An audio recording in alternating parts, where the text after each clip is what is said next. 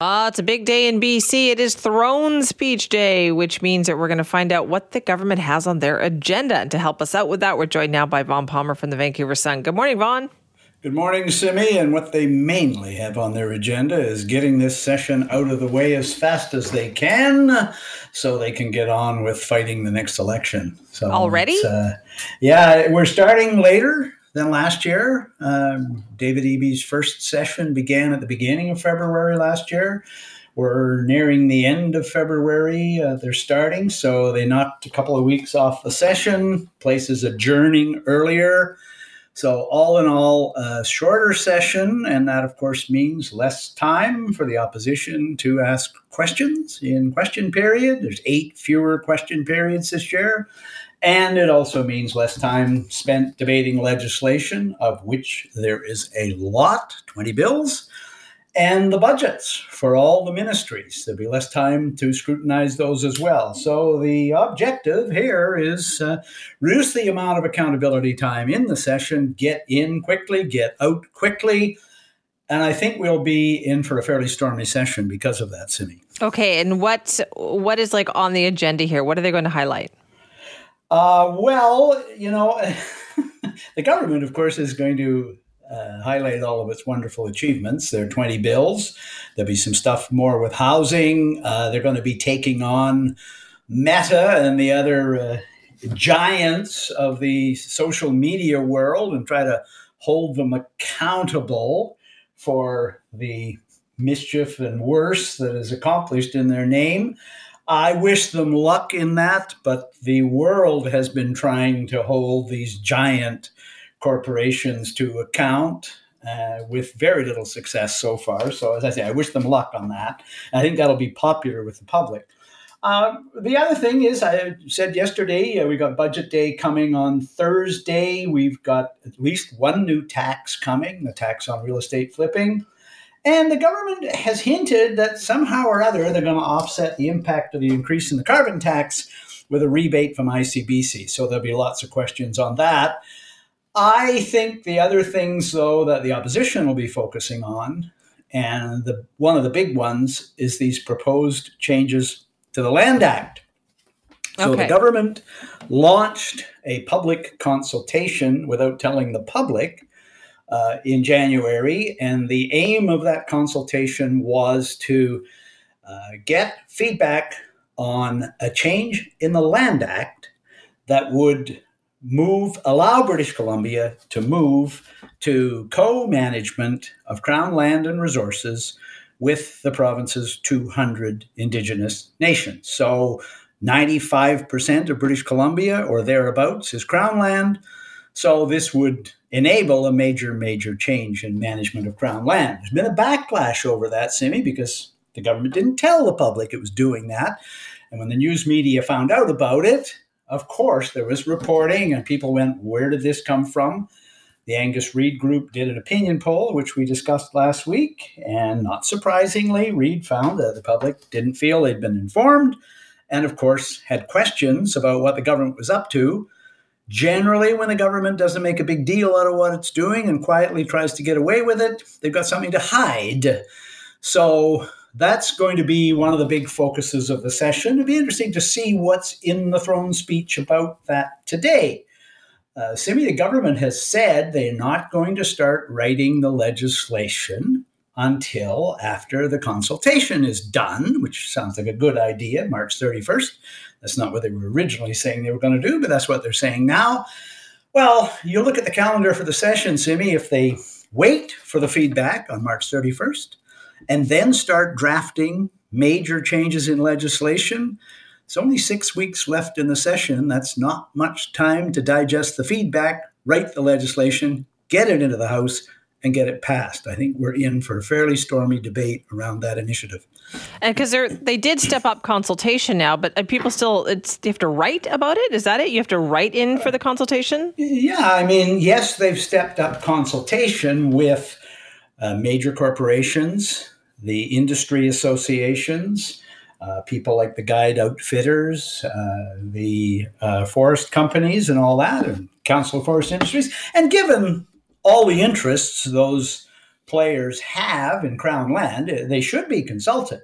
The government's been briefing them, but they've not scheduled any public feedback sessions. If you're a member of the public and you want to know what the heck all this means, you have to listen to the speeches from government ministers who say it's no big deal, or you can write them a letter up to five pages. They're taking letters, and supposedly they will read all those letters. But if you're looking for one of these town hall meetings that the premier schedules for the stuff he wants to talk about, there's no sign there's going to be anything like that around British Columbia. The public is simply going to be confronted with the legislation sometime in mid April to early May.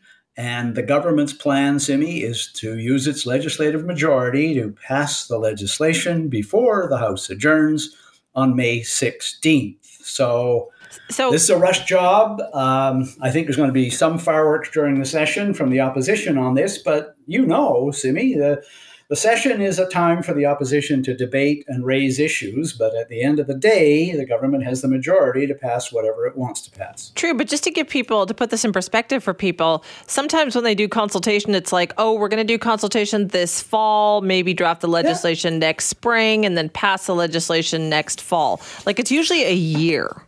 That's true. And that tends to be when they're very proud of what they're doing and very happy with it. And they don't think it'll be all that contentious. They think people will say, yeah, right on government, way to go. You know, or you're going to crack down right. on trucking companies that slam into overpasses or do something about Airbnb sucking up all the rental properties in, in uh, communities. That, that tends to go over very well with the public. And the government publicizes the fact that it's taking public feedback on it. On this one, as I said, they launched a major public consultation in January without telling the public they were hmm. going to do it. And they now say, yeah, we wish we'd been more proactive, proactive about all that. But even for all the proactiveness, there's still no public forums where ordinary British Columbians, the ones that the government always reaches out to, can say, why are you doing this and what does it mean for us? Uh, you want to you want to send the government a message, you can go to the Engage BC website,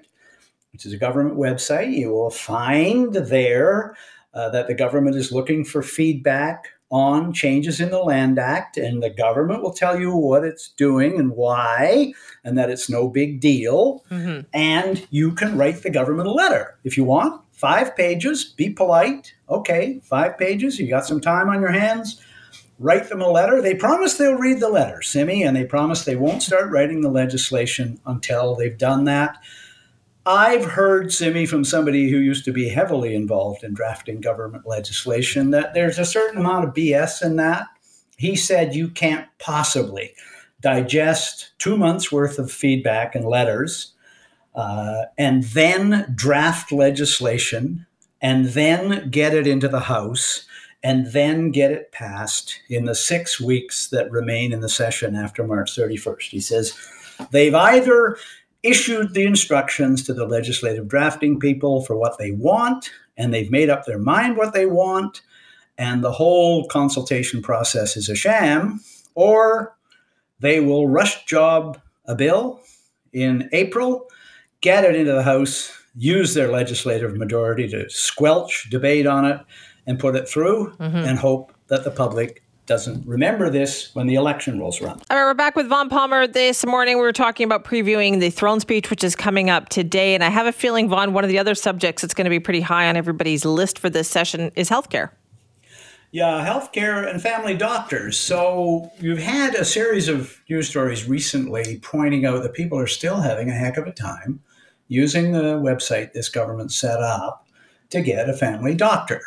And you've also got the health minister, Adrian Dix, saying, hey, we've made a lot of progress on this. We've added 700 family doctors in BC. That's the government's number. And I've seen it reported a bunch of places. But I went back to the original announcement that Dix made right at the end of John Horgan's time in office of a big deal with the doctors of BC to provide new incentives for family doctors.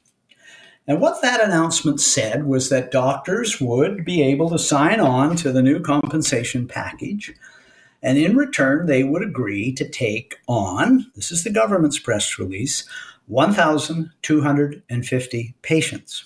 So they've added 700 doctors times government number, 1,250 patients. That should mean that there are 875,000 British Columbians who now have a family doctor. This is what the government said was going to happen, right? Well, there were only 900,000 British Columbians who didn't have a family doctor when they announced the deal, so the problem should be solved. Of course, it's not solved. This is a good example of why one should always beware of the forecasts in government news releases. I asked the Ministry of Health for an explanation for why 700 new doctors haven't solved the problem of finding a family doctor, and I was told it's complicated. Uh, well, we've added more patients too. Okay. Uh, some of the doctors are just transfers. They already had patients, so it wasn't like they had a blank sheet where they could take 1,250 new patients and on and on and on. There's all kinds of explanations. But I guess I go if you're going to go around boasting you've added 700 family doctors, you should also be able to show how it's helped to solve the shortage of family doctors because the national stats are out, Simi, and they say there's still a million British Columbians who don't have a family doctor. That's a lot. And you've heard the stories, and I've heard the stories. People have gone on to the government website, which allows you to click on a family doctor and look for one, and they haven't been able to find one because there's little point in boasting we've added 700 family doctors if people still can't find a family doctor and, and are still being told, no, it's a lot more complicated than that. Just because we've added 700 family doctors doesn't mean we've solved the problem. I, I guess I just look at it and go, well, it's a big challenge ahead. It's going to take a lot more time to solve this. And it might be better if they put more energy into solving the problem and less energy into their news releases. But that's just me. that's just. I don't think that's just you, Vaughn. I think that's the point. Is a lot yeah. of people go unless I have a family doctor, I don't feel like we're making progress. Yeah. Yeah, no, and, and again, you go, gee, 700, that's an awful lot of family doctors. Like, how many new, how many patients did they take up? Well, you can't get them. Well, here's what I think I also happened. I've heard this from a couple of people, actually, anecdotally, and that is there are doctors who worked in clinics before, who technically yes. were not family doctors, who are now saying, I will take you on as a yes. patient, as family. So you're not actually gaining any new patients. These are people that they were just seeing before. Yeah, that's right. And you had people who were practicing uh, hospitalists or whatever who exactly. now yes. that the financial incentives are better are switching to family doctoring in the long run that's a good thing right but again yes. it's this is i will say one of the storylines for the year will be the credibility gap between the government's claim that it solved the problems and the work that remains to be done to solve the problem. I would say you've we've seen the same story reported um, at some length about childcare. You know, we've got ten dollar childcare if you can find it. Right, that's another one. Good story in the Sun today about rent subsidies. The government has huge rent subsidies for people that need them. Much of the money hasn't even been taken up. And the story from advocates for people needing rent sub- subsidies, mm-hmm. they're saying the subsidies don't work. They aren't delivering the goods. So, you know, uh, the government can rightly say we're trying to deal with all this, but they probably the should be a little more careful about saying they've solved all the problems. Some of these problems, we got a long, long way to go. We do. Vaughn, thank you for that. Bye bye, Sin. That is our Vaughn Palmer there from the Vancouver Sun. Now, coming up, what if curing your memory issues wasn't about taking a pill or medication? What if it was about implanting something in your brain? Would you go for it? I mean, how close are we to this? Find out coming up next.